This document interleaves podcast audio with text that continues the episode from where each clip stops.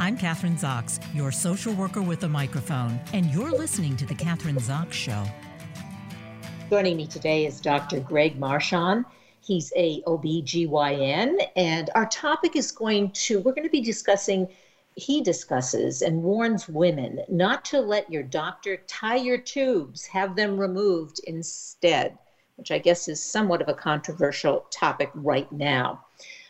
Women have long had their fallopian tubes tied for birth control. But new research, co authored by master surgeon Dr. Greg Marchand, shows that having them removed is a safe and effective alternative. He is co author of a 2020 study in the American Journal of Obstetrics and Gynecology on the merits of surgical remo- removal of a fallopian tube versus a tubal ligation. The study, a systematic review and meta analysis, found few differences between the procedures, with no differences in most important clinical outcomes, which could be blood loss, length of hospital stay, etc. We'll be talking about that during the conversation with the doctor. He's the director of the Marchand Institute for Minim- Minimally Invasive Surgery and was recently honored with a world record for performing a total laparoscopic hysterectomy through the smallest incision ever. Welcome to the show, Doctor. Nice to have you on this morning. Well, thank you. Thank you for having me. Well, should I ask you, is this a hot topic? Is this what women are doing, having their t- tubes tied, um, well, as opposed to having surgery, or as opposed to having uh, using any other kind of birth control? Uh, what are the numbers? What are we talking about? Well, I, I don't have the exact numbers, uh, but unfortunately, there's still a lot of tube tying going on in the United States. So that's kind of our call to action here. Uh, if we can get more awareness out there, uh, we can have less tube tying going on and more removal of the fallopian tubes or more salpingectomies uh, occurring. So, in your study, you're saying that just removing one of the things I think you said was that it can help pre- prevent cancer if you have your fallopian tubes removed as opposed to tying your tubes? Correct. Yep, and that's that's going to be the issue at the very heart of this. Um, there's been data over the years uh, showing that epithelial ovarian cancer, or, the most common form of ovarian cancer, uh, actually starts or, or has its its pathologic origin in the fallopian tube, not actually in the ovary. Um, so it, it's actually been proven now in research that by removing the fallopian tubes, uh, you can very, very much decrease a woman's chance of getting ovarian cancer in her lifetime. And this is kind of exciting stuff because if you think about it, that gives us a chance to uh, decrease a woman's risk of ovarian cancer uh, without without removing her ovaries, actually without even touching her ovaries, uh, which is exciting because the ovary is a very important organ that we don't want to just remove for no reason. Uh, this uh, this really started uh, in 2015 when the American College of Obstetrics and Gynecology first put out their committee opinion that we should be doing this. Uh, and from that point forward, uh, it, has been a campaign of awareness uh, to kind of get people away from tying tubes, which is, you know, what, what many OBGYNs were taught to do years ago, what many of us had in our training, and kind of move us on to the new technique of removing the fallopian tubes whenever you're in a situation with a woman who wants permanent sterility. Um, so it's been a, a, little bit of a challenging campaign to get the word out there to surgeons uh, and to women, uh, but I think we're succeeding.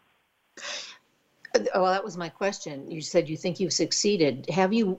Because uh, I haven't. I really hadn't heard until I was going to interview you today. But in talking to other women, I've never really heard that saying, "Well, I'm just having my tubes removed rather than tied because you know it can prevent uh, ovarian cancer." And I know that most women that I know are afraid of getting ovarian cancer because I guess, and you can correct me, you don't really have symptoms until it's some can be too late and the prognosis is not good, not the same kind of a prognosis, let's say you would get with uterine cancer.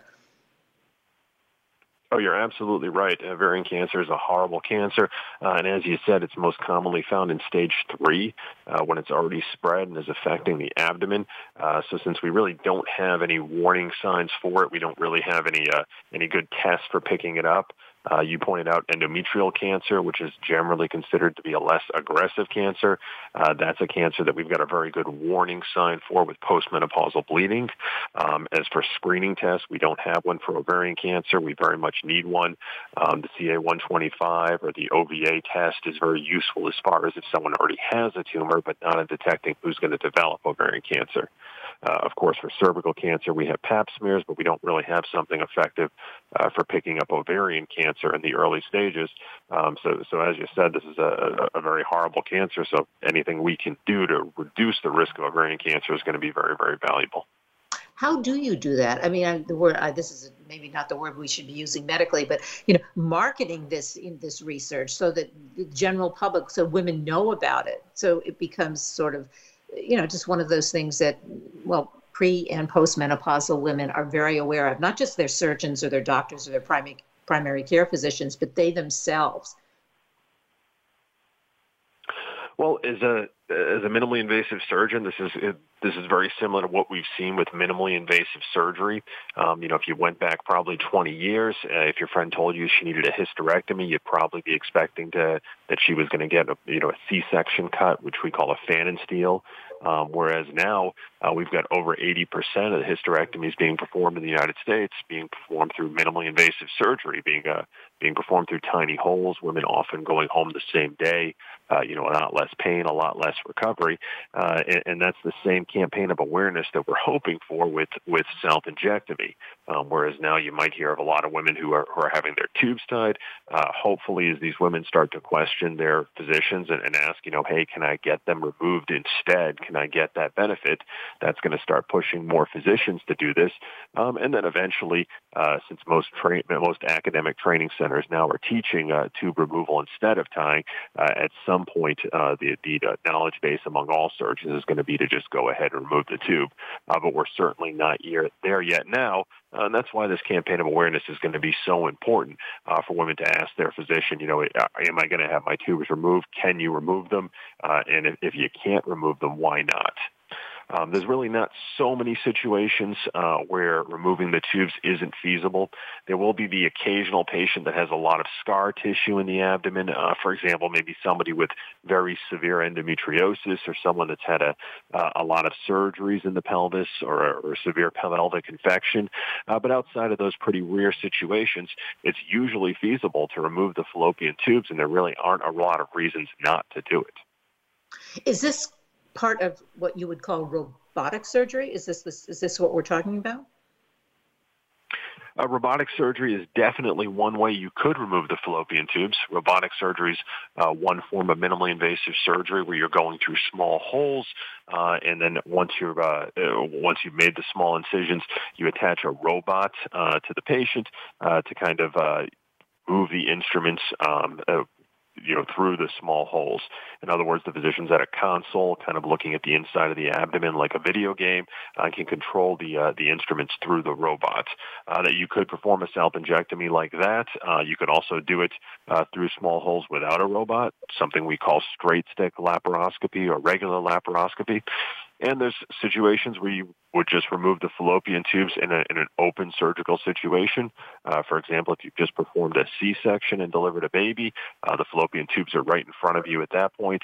Um, and, uh, you know, through this campaign of awareness, we would definitely suggest removing the fallopian tubes instead of just tying them.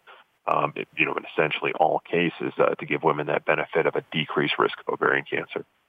So you're saying you would do it, you just mentioned, you said if you've just had a baby that you could do the surgery at the same time.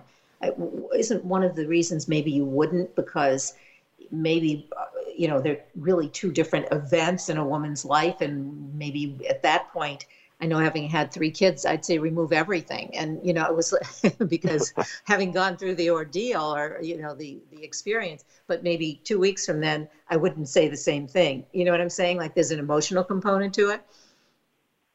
Oh, absolutely. You're yeah. bringing a very, very important topic here of surgical consent. Um, so that's why I think the uh, uh, the topic of sterilization uh, really has to be something that starts early in prenatal care um, it, something that really should be started at the first visits. And if this is something a, a woman really wants to be sterilized at time of cesarean section, uh, you, you, know, it's something you should discuss with far in advance with her. I mean, as a physician, you should discuss it far in advance with her, uh, so you make sure that her her wishes uh, are being honored.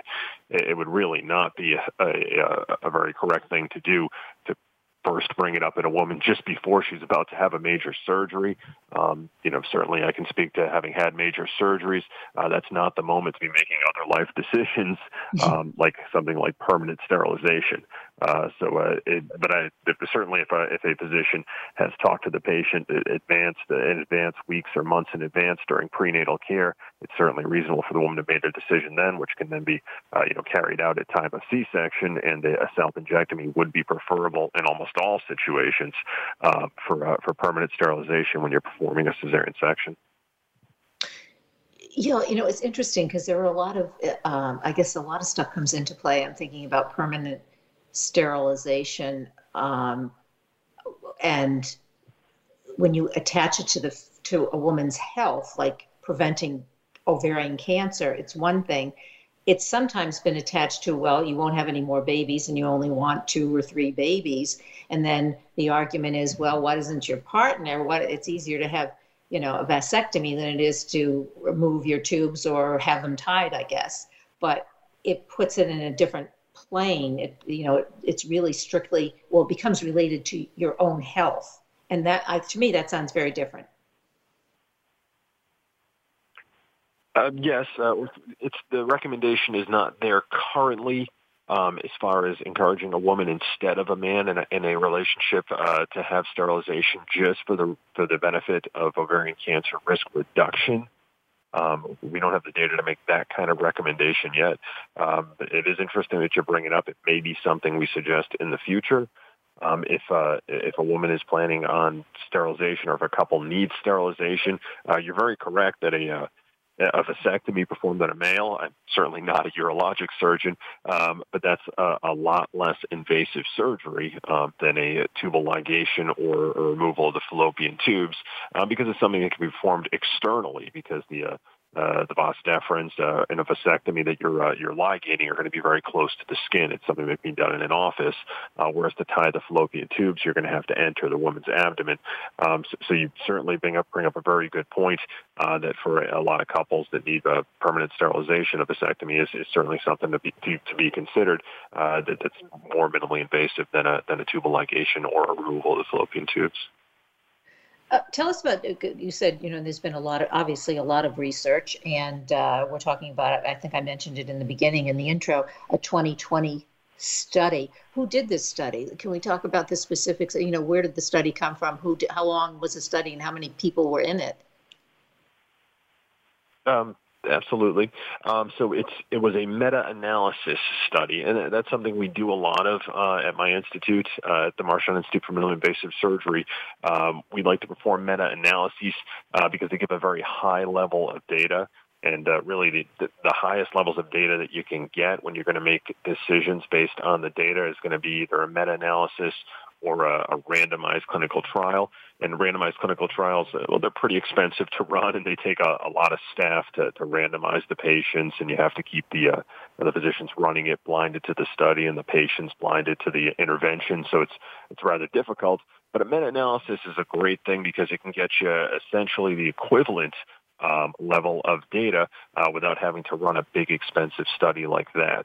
Um, so uh, the, the, study we performed, a, uh, a meta-analysis, uh, w- was looking at all of the available data um, that uh, that that was around, looking at uh, comparing people that are surgeons that performed uh, tube tying versus salpingectomy. Um, and of these studies, eventually we broke it down to 11 studies um, that that we found that were very relevant to this analysis. Um, and uh, by analyzing the data, we're able to show uh, that there really wasn't any excuse uh, for not removing the fallopian tubes.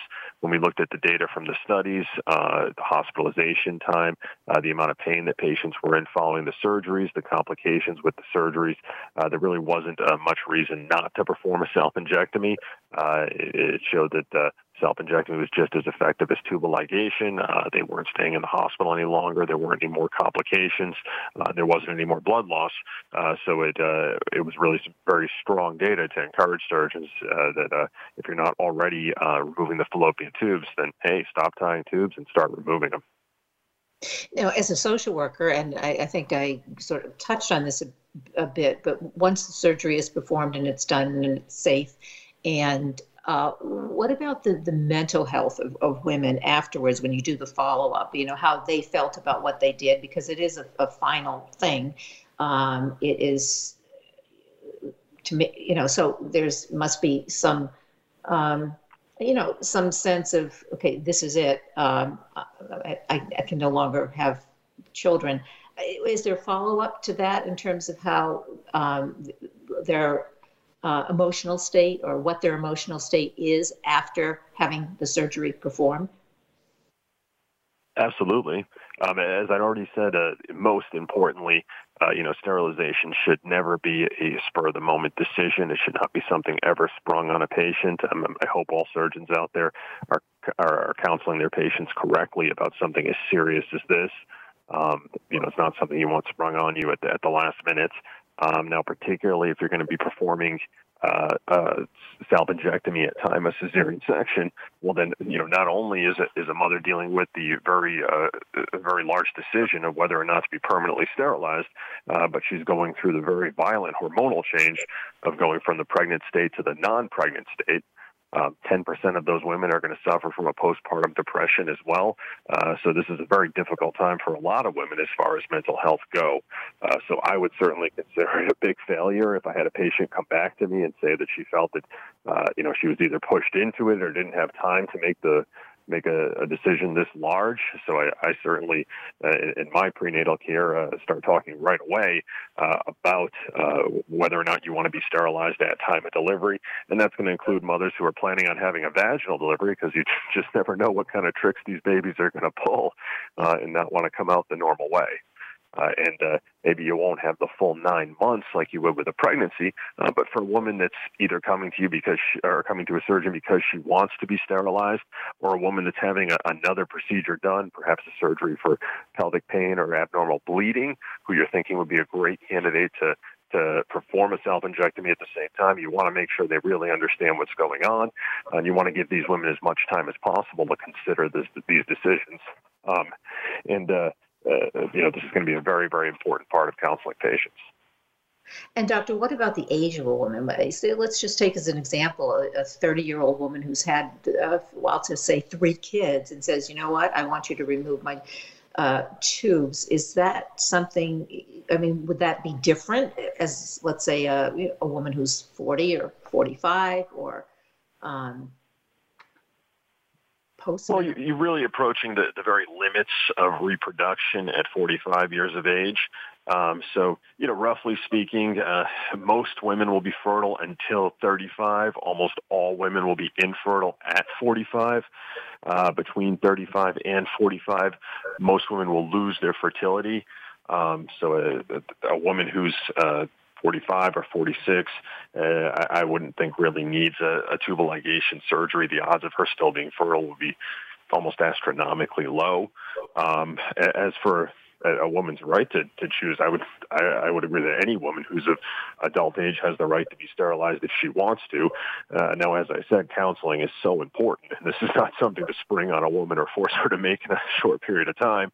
Uh, but if a woman's made a well thought out decision, uh, ahead of time, I, I wouldn't base my decision at, at all based on how many children she has or, or her age, as long as she's an adult. Now you're okay. You're the director of the Marchand Institute for Minimally Invasive Surgery, which we've been talking about, and I'm assuming that's state of the art. Are there places in the United States that one shouldn't have the surgery done? I, I don't know if you really can answer that question, or maybe I should put it in a more positive way. Are there other? Are there a lot of places, a lot of um, medical centers that are doing this kind of surgery and that the doctors are well trained. As you say, you have to start in medical school uh, training them for the whole gestalt of this surgery. Um, Again, I wish I had uh, more concrete numbers for you, but, but that is the main focus of our uh, campaign of awareness here, uh, that there's a lot of places where doctors who uh, who trained a long time ago are still just tying tubes. And uh, if you don't ask questions, if you don't say, you know, hey, am I a candidate for uh, for this tube removal? Uh, it, it's very possible that this OBGYN, maybe it's the OBGYN that you've been seeing for decades, um, and you're getting a cesarean section now, and he just says you want your tubes tied at the he or she says you want your tubes tied at the same time. Uh, you say yes, and then the uh, you know the opportunity to perform that salpingectomy is lost.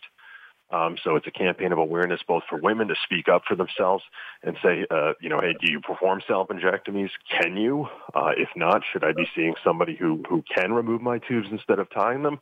Uh, and it's a campaign for surgeons to see that, uh, you know, we need to move on from this uh, uh, this old technique that doesn't give this benefit to women and, and, move on to the new technique that gives women the decreased risk of ovarian cancer.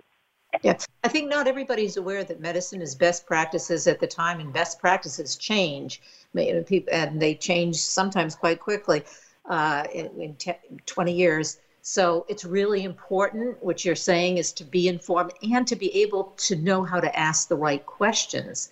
That's I mean, you have to really, I think, as in any surgery, but we're talking about women in particular, you have to know the questions to ask. Like you say, you have to be informed, and maybe I don't know if this is what you're saying. If you have a doctor, it's probably not fair, who's 60 years old, who's been doing the same thing for you know 30 years, um, is not going to be able to give you the answers that you need, and you may have to uh, get a second opinion or um, get more information. Is that true? The younger doctors probably would be more informed when we're talking about this t- than than the older ones.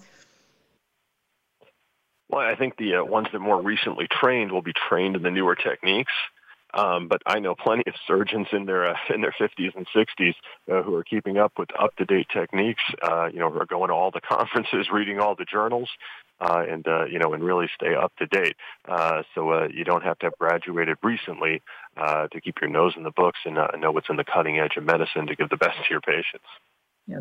Well, I've always, you know, in a, family, friends, you talking about surgeons, uh, it's like, oh, I like a surgeon between the age of 45 and, and 60 because they're going to have a lot of experiences, a lot of experience, but they're very, they're young, but they're also experienced. And then you kind of get the best of both. I don't know if that's true. That's an interesting way to look at it. Uh, I, I, certainly see what you mean there. They wouldn't be so young that they've uh, uh, that they're inexperienced um, but they're not so old that you think maybe they're starting to forget some things. Yeah. it was a very interesting way many, to look at it. how many surgeries should have, let's, well, in this case, how many surgeries should a physician have done, these kinds of surgeries, where, well, that you would say would be somebody who would be or should be um, really good at it? I mean, you don't want to go to somebody who's done it 20 times, do you? well, I, I, don't think anyone who's uh, I don't think anybody who's uh, done an OBGYN residency is only going to have done it 20 times. So uh, unless you're going to uh, you know a hospital or a residency program where you're literally going to be uh, uh, receiving some of your care from people who are still in training, uh, I don't think it's going to be possible to see somebody who's done that few of them. Um, uh, now, as as far as the learning curve of how long it takes a surgeon to, to become a, a good at a surgery, proficient at a surgery, that's going to be very dependent on what surgery we're talking about. Uh, you were talking about robotic surgery a little while ago, and that's one where you really want to find a surgeon who's who's done hundreds or thousands of them. Uh, you know, because there is such a steep learning curve. Uh, but, to be honest, uh, removing the fallopian tubes versus tying the fallopian tubes is really not all that difficult of a procedure, uh, especially if you're having done at time of cesarean section when the when the field is open, the tubes are right there. Um, so, so I don't think it's as important in this case. It's just uh, it's just very important to spread awareness that we should be removing the tubes and not tying them. Well, for robotic surgery, maybe you need a, a, a, surgeon who has played a lot of those video games, as you mentioned. So that would be a, a younger crowd. Um, uh, sort of half kidding, but uh, we only have a couple minutes left. So, very interesting topic and very informative. Um, so, where can we go, doctor, to get more information? Because you're talking about trying to get the word out there to women, not just the medical community website and or websites we can go to. Absolutely. Uh, so the American College of Obstetrics and Gynecology has a committee opinion all about this, uh, talking about opportunistic salpingectomy uh, or going ahead and removing the tubes every chance we get as opposed to tying them. Uh, you can find more at their website, which is acogacog.org. Um, and of course, my institute is completely dedicated to minimally invasive surgery and bringing the advances of minimally invasive surgery to women. Uh, you can check out our website at marchandinstitute.org. Great. Thanks so much for being on the show today, Dr. Greg Marchand, Director of the Marchand Institute for minimally invasive surgery. Well, thank you so much for having me. It was a pleasure talking to you. I'm Kathryn Zox, your social worker with a microphone, and you've been listening to The Kathryn Zox Show.